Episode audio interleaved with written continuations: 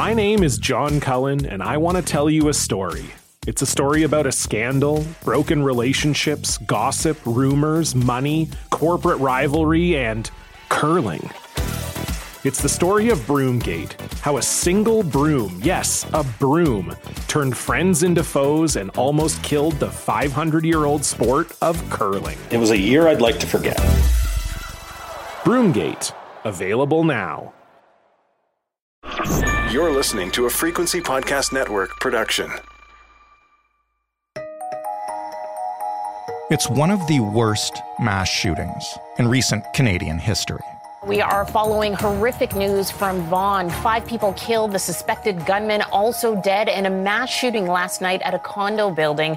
And as we often find, in the wake of these tragedies, hindsight is 2020. Residents who spoke to me say that they are saddened but not surprised. Many had described the suspect as disgruntled and say they expressed concerns about his behavior. Now that enough time has passed to compile a more complete picture of the killer, the condo where he gunned down members of the board that he held a grudge against, and the weeks and months leading up to the fateful day, it is the easiest thing in the world to take it all in look at everything and ask, how on earth did nobody see this coming? But that's not how mass shootings or mass shooters work. It's what makes them so difficult to predict, almost impossible to stop before they happen, and so terrifying when you see them anywhere near your community. But are there lessons to be learned from this killer's slow descent towards violence? Are there policies or warning signs that were ignored? And would those policies or signs work to prevent another different mass shooting? Or are we just fumbling in the dark until after the fact? And is that something that we need to properly grapple with when we discuss what went wrong around these tragedies?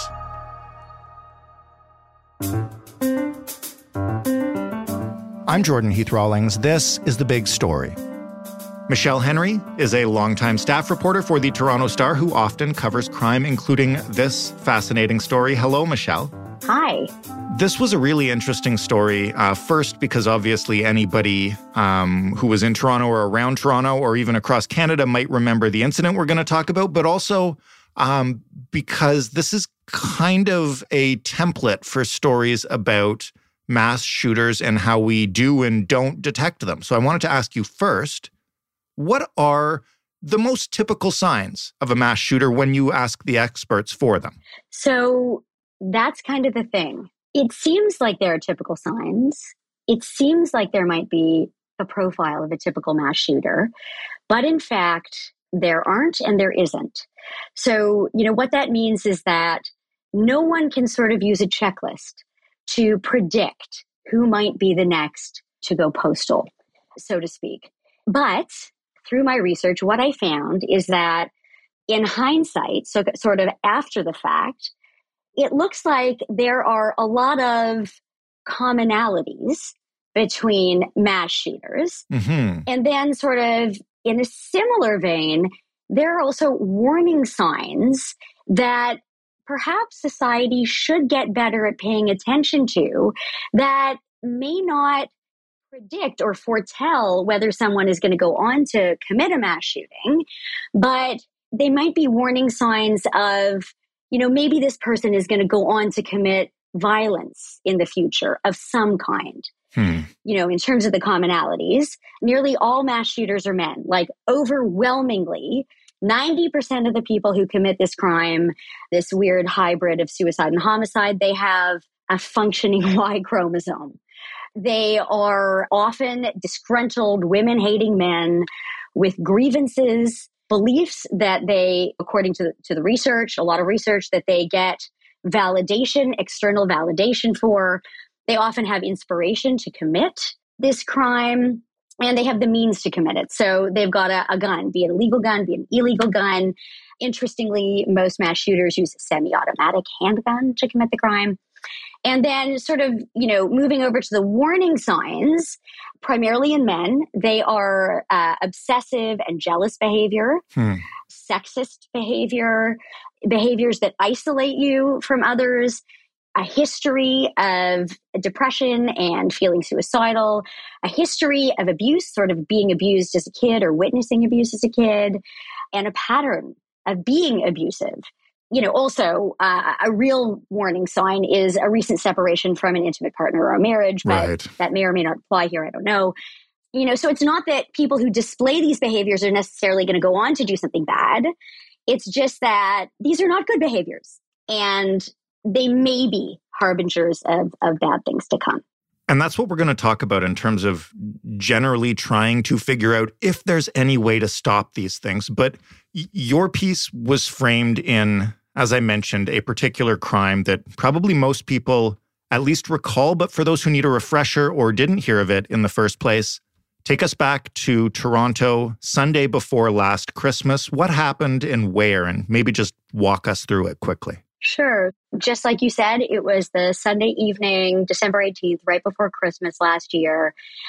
Sometime before 7 p.m. that night, this 74 year old man who lived at the Bellaria 2, a condo tower in Maple, Ontario, sort of a stone's throw from Canada's Wonderland.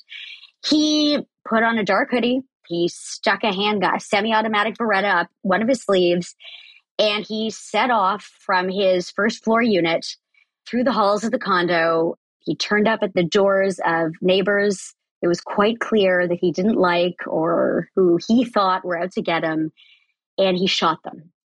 Over about a half an hour, he killed five people, three members of the condo board, two of their spouses. And at some point, before he was fatally shot by a veteran police officer, this man also turned up at the door of the president of the condo board and shot his wife in the face. And but seconds later, before he left, he took a step in to uh, the foyer of John Di Nino and Doreen Di Nino's home and pointed the gun at John Di Nino. Both John Di Nino and Doreen Di Nino survived this incident. But that is, in a nutshell, what happened that night. Tell us a little bit about what we need to know about him and where he came from. So his name was Francesco Villi. He was a 74 year old man. He was an immigrant from southern Italy, a city um, called Catanzaro in the Calabrian region. He immigrated to Canada in 1966 at 17 years old with his mom. And there's not too much we know about him from before that. But from the time he got married to his first wife in 1969 right from then, there's sort of a, a voluminous court record that helped me sort of figure out who he is, what might have happened here, and why he might have done this. From the get go, from the minute he got married, he became physically abusive. He beat one of his ex wives while she was eight months pregnant to, you know, probably within an inch of her life. Black, blue, and bleeding is how I describe it in the story. Hmm. At that time, he also warned her that he'd kill her if she went to police, if she called an ambulance, if she went to the doctor, and so she didn't. Luckily, she she lived.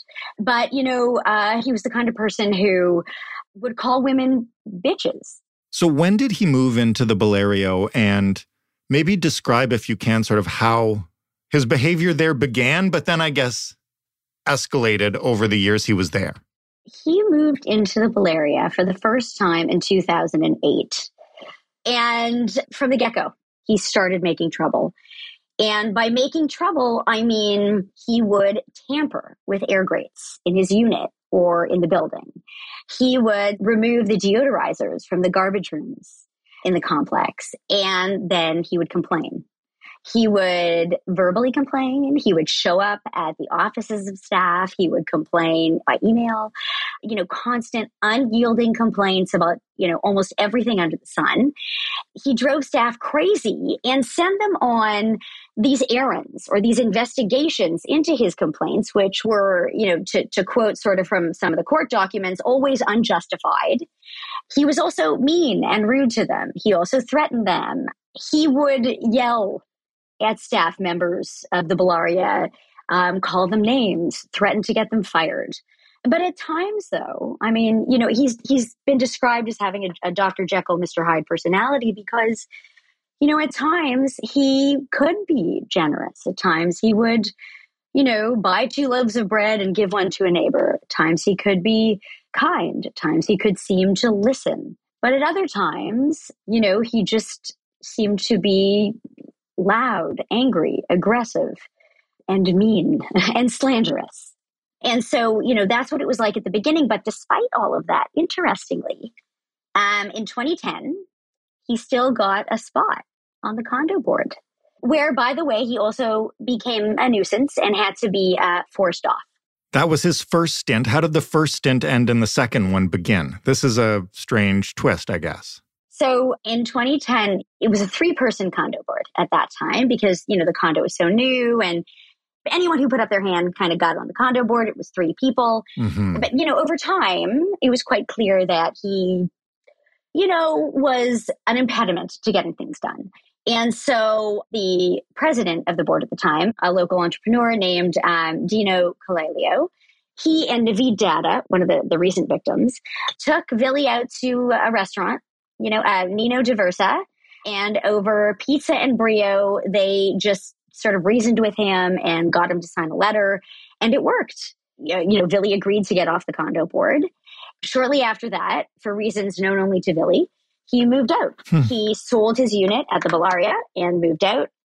And then, for some reason, two years later, moved back in. And that's when things, I guess, that might have been the beginning of the end.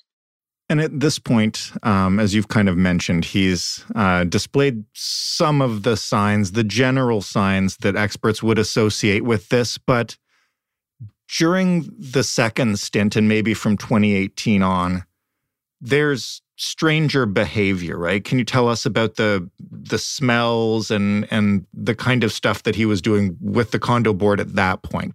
Dino was telling me that in 2014, when he moved back, buying his unit on the first floor, Dino noticed that Villi had become a little more sensitive to smells, to sounds, to things people were saying. But, you know, by and large, he was still doing the same things. He was still harassing. He was still calling names. He was still making mis- mischief, causing problems. Late 2016, early 2017 is sort of when he discovered social media you know, that was an interesting point because he began harassing board members over social media, slandering them on social media, but at the same time, also sort of creating this narrative that he was this victim yeah. of the big bad condo board. And he seems to have gotten validation, I guess. Mm-hmm. By the time John Di Nino got on the condo board of the Bellaria, in sort of, you know, March 2018, many staff members at the Bellaria and, you know, uh, many board members found the situation intolerable. But Di Nino was new. And so he didn't know anything about that. And he also wasn't on social media. He just not that kind of guy. So over a few months that year, you know, he sort of learned about Villi's history and learned about what was going on in social media, but John Di Nino, he's the head of the Amalgamated Transit Union. He's spent 35 years in labor relations. His job is quite literally to deal with challenging individuals and their grievances. Mm-hmm. So he wasn't phased. So, what did he do? How did he try to deal with uh, this guy that really nobody on the board yet had been able to deal with? First, you know, he listened. Um, and he was kind, offered to go to Villi's apartment and see the problems that Villi was complaining about. But, you know, there was one sort of incident right when Di Nino became president of the board where Di Nino said, sure, I'll come to your apartment, I'll come to your condo, I'll come see what's going on, but I'm bringing a security guard with me because two different opinions is better than one. And Villi just got angry at that. He said, no, and then after that, it seems that Villi added Di Nino to his list of targets, slandering him on social media as well. And then also, you know, lashing out at him in person. But in spite of that, Di Nino and the rest of his board continued to sort of take Villi's grievances seriously. They hired consultants to look into them and they tried to find solutions. But every time it seemed they found a solution, Villi would just move on to another complaint. He'd sort of forget about that one and then move on. And so it just became this situation where there was no way to figure out exactly what Villi was upset about or what he wanted. And there was no way to please him or appease him. My name is John Cullen, and I want to tell you a story. It's a story about a scandal, broken relationships, gossip, rumors, money, corporate rivalry, and curling. It's the story of Broomgate, how a single broom, yes, a broom, turned friends into foes and almost killed the 500 year old sport of curling. It was a year I'd like to forget. Broomgate, available now. So, what did they try to do to get him to stop that behavior? Um, this is where things get to the courts, right? Right. You know, when it didn't work, when they said, okay, please stop, you're complaining about the electrical room beneath your unit, we'll build you a buffer. You know, when none of that worked, the um, board hired a lawyer, and the lawyer first said, sent some bunch of letters saying, please stop. When that didn't work, they filed a lawsuit. That lawsuit went on for four years. It was a strange one because every time they seemed to take him to court, Villi stopped his behavior for a little bit of time, gave them hope. But then inevitably, at some point, inexplicably, he would just lash out again. He'd go back on social media, go back to harassing board members and other residents in person, finally they had to get a judge to order him to stop and it worked again for a few months and then he started again to to you know misbehave. He was found in contempt of court which also worked for a little while and then it didn't. And so finally in late summer last year a judge sort of hinted to Villi and to the board and to the board's lawyers that maybe, Villi, you should try to sell your condo. And that was the first time, I'm told, that the board and, and its lawyers sort of really considered saying, ah, maybe the best resolution is to try to get this man to leave the Bellaria for good. They set a hearing date for that. And that was December 19th, you know, sort of 14 hours after the shooting. So We'll never know exactly what the catalyst was, but he didn't want to leave. In the months leading up to the incident, then, after the lawsuit had been filed, were any of the members of the board or anyone around him concerned for their safety, given the behavior? You mentioned he's harassing them, he's uh, slandering them online. Given all this behavior, did anybody raise those concerns in a way that could have gotten something done? Yes. I mean, you know, everybody raised these concerns all the time. It's just that, and this this seems crazy to me, but condos, these you know little cities, these communities, are rife with curmudgeonly people who complain and grieve all the time, commit mischief and nuisance, and Villi, by comparison, apparently to other problem residents, um, Villi was like Pollyanna. His most formidable weapon was Facebook. You know, he'd go online and slander people, but he he never threatened anybody's life. He never brought out a weapon. He never threatened to take his own life. Like he yelled, but he'd never hit anybody. And, you know, on top of that, he also seemed to be functioning. Like he lived alone. He would stand up in front of a judge at any of the many hearings he had and seem coherent. And so, what do you do with someone who has never th- threatened anyone physically, who seems coherent in front of a judge? You know, I mean, you, you do this. You you you just keep on going back to the to the courts, asking for help. You keep on trying to speak with him. You keep on trying to find solutions, resolutions to whatever problems exist, and you carry on. You go about your life. hindsight is 2020, obviously, but in the days after the shooting, how were people re-examining Villi's behavior or their own approach to him, or just trying to figure out and wrap their heads around what, if anything, could have been done?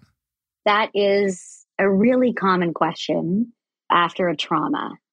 And I think not only in the days following that incident, but I think sadly for the people left behind, you know, those questions unfortunately might be a lifelong journey to try to figure out what happened? What did I miss? What could I have done? And, you know, we were talking about the signs. Is there a checklist? And if you look in hindsight at Villi, and if you try to go through that checklist, right? Most mass shooters are men, check. Was he obsessive? Check. Sexist? Check. Isolated? Check. Did he have a history of abuse and being abused? Check, check. Uh, history of depression and suicide, you know, feeling suicidal? Check. Grievances, beliefs, check, check, check. The means, check. But when you're sort of living through this, there's that weird space. Is this really happening? Is this as bad as it seems? I'll reason with him. We'll do this and it will be okay. Like you just, you never know ever whether somebody is going to do something like this. And so one of the researchers I spoke to, a psychiatrist at Columbia University said, you know, again, there are no there's no shortage of people in the world who check all of these boxes and more all the time and don't go on to commit a mass shooting. They may not even go on to commit any kind of violence. And so, you know, I think that's why for me, it was so interesting to read Canada's Mass Casualty Commission, which I sort of referenced in my article quite a bit because if I can just sort of take you back to the 2020 uh, mass shooting in rural Nova Scotia. This man named Gabriel Wortman, he was a wealthy denturist, guy who makes dentures and puts them in your mouth. He collected replica cop cars. He drove one of them across Nova Scotian countryside and killed 22 people. And after this, Canada did this incredible probe into what the hell happened and and why. And and really how did we miss this? How did everybody miss this? Right. And you know they sort of came up with with the same well there's really no way to tell but what we do know we might be able to leverage in a certain way. So you know we have to stop referring to violence as this kind of gender neutral phenomenon Overwhelmingly, it's committed by men and boys. And we don't know what's going to make a male go on to do something like this, but there is a lot of domestic abuse. Mm-hmm. We do know about a lot of other types of violence that occur. And what about if we take that seriously?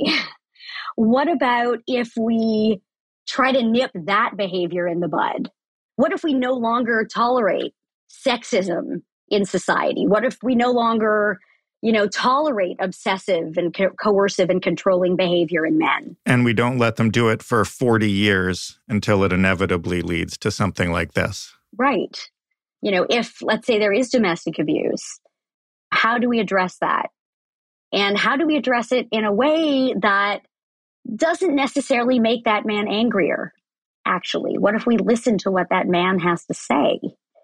Which was a really interesting thing. But addressing it early on seems to be the way, according to the commission. It's in its, you know, the commission made 130 recommendations, and this was principal among them. You know, let's take this seriously. Let's get society to recognize it and let's figure out how to get it to stop. We don't know if that's going to stop mass shootings per se, but maybe it will stop violence of any kind. So we can't predict it based off things on a checklist, but the moral of the story is we can prevent the things that are on that checklist in the first place. I like that moral. Maybe we can prevent them if we if we start to address them. That's a that's a good moral, Jordan Heath Rawlings. Thanks, Michelle Henry, and thanks for joining us today. It's a pleasure to talk to you. Thank you so much for having me. Michelle Henry reporting for the Toronto Star. That was the big story. If you'd like more, you can head to thebigstorypodcast.ca. That's where you'll find all of our episodes. You can also talk to us on Twitter at thebigstoryfpn. You can write to us at hello at thebigstorypodcast.ca, and you can talk to us by leaving a voicemail. 416 935 5935 is that number. This podcast is in every podcast player, and if it's not in yours, drop us a line. We will get it there. Thanks for listening. I'm Jordan Heath Rawlings. We'll talk tomorrow.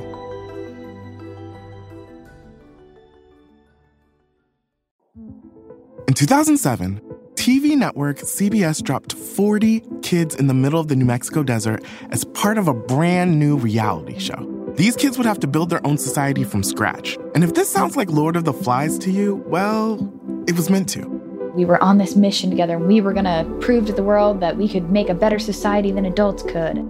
I'm Josh Gwynn, and I want to know what this wild TV experiment was really about. Split Screen Kid Nation, a six part podcast from CBC. Available now.